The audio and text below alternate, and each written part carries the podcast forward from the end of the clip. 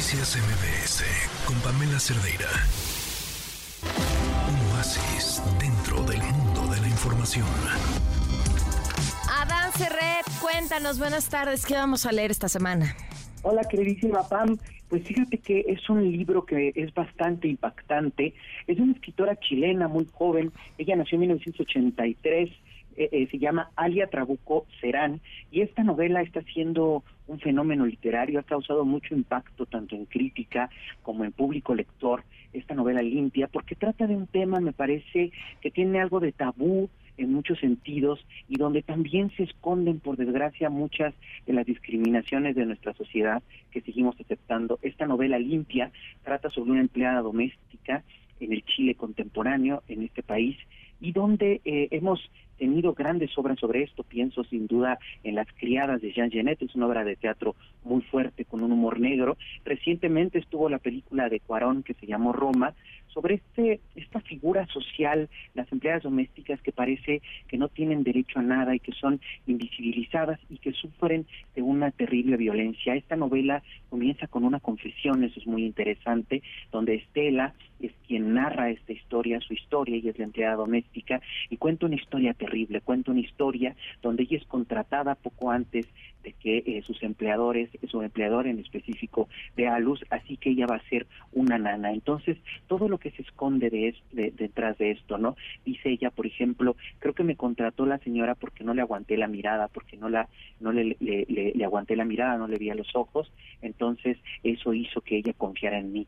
Eh, no se acuerdan bien al principio de su nombre, eh, todo eso de ella es invisibilizada, el cuarto donde se queda, el uniforme que la la, la, le, la obligan a, usar y también cómo ella aparece con sus ojos invisibles, ¿no? Como el, el señor, el esposo, que es un doctor, puede aparecer desnudo ante ella porque su mirada no le importa, eh, la privacidad de los señores a veces incluso los encuentra teniendo relaciones sexuales y parece que no importan sus ojos, ella es alguien como les lava la ropa, les lava la ropa interior, cuida de su hija, pareciera que no existe, ¿no? Incluso muchas veces cuando la niña dice la primera palabra es nana, no porque con quien está todo el día, quien la cuida, quien la alimenta, la mamá dice, no, no fue nana, sino fue mamá, ¿no? Entonces, es un libro muy interesante que habla mucho de estas partes de la vida privada, Pam, que obviamos, eh, lo hace desde un momento terrible, decía, porque ella está en un juicio ante la policía, porque sucedió algo terrible. Nos vamos enterando poco a poco qué fue eso que sucedió, cómo fue la crianza de la niña,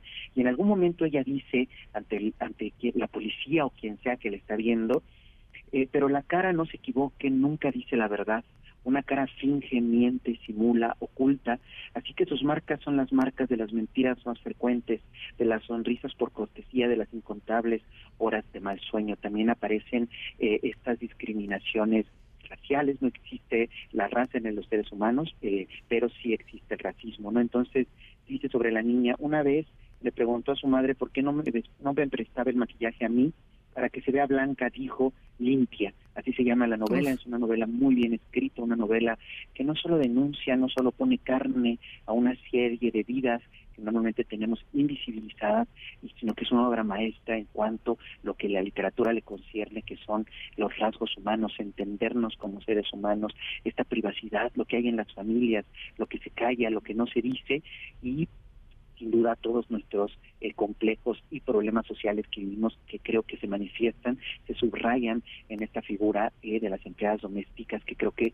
tenemos que comenzar a ver y ponerle carne y darle cada vez más sentido humano, ¿no? Y sin duda está la discriminación de género, casi siempre son mujeres. Entonces es una novela bastante apasionante, bastante dura y esclarecedora, esclarecedora, limpia de Alia Trabuco Serán en la editorial Lumenpam. Muy bien, pues muchísimas gracias, Adán. Como siempre, te mando un fuerte abrazo. Abrazo muy, muy grande, Pam, que estés muy bien. Espera, tenemos las recomendaciones del público. Sí, las escuchamos.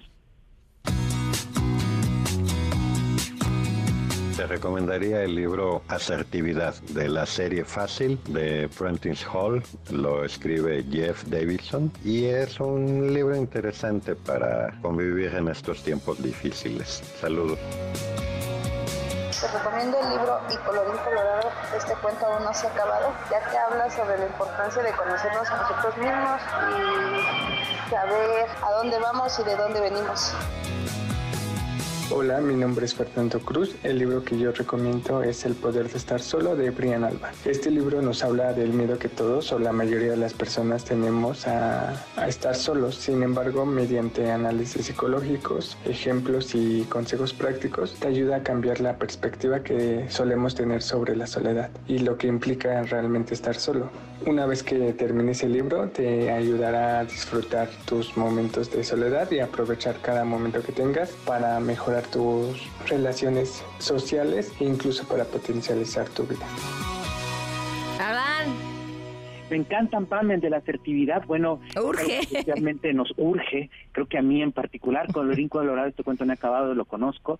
Es un libro muy interesante que a partir de los cuentos de hadas, bueno, problematiza. Y también, sin duda, esta, este asunto de la soledad. Creo que en inglés está bien alone y lonely, ¿no? No es lo mismo estar solo que sentirse en soledad. Creo que es muy interesante esto. Y la lectura siempre crea un universo eh, interior que creo que es lo que, aunque no estemos con personas, no estemos acostumbrados, nunca nos vamos a sentir solos y mucho menos aburridos. Así es, pues Adán, ahora sí, muchas gracias, te mando un abrazo. Un abrazote muy grande, Pam, que estés muy bien. Noticias MBS con Pamela Cerdeira.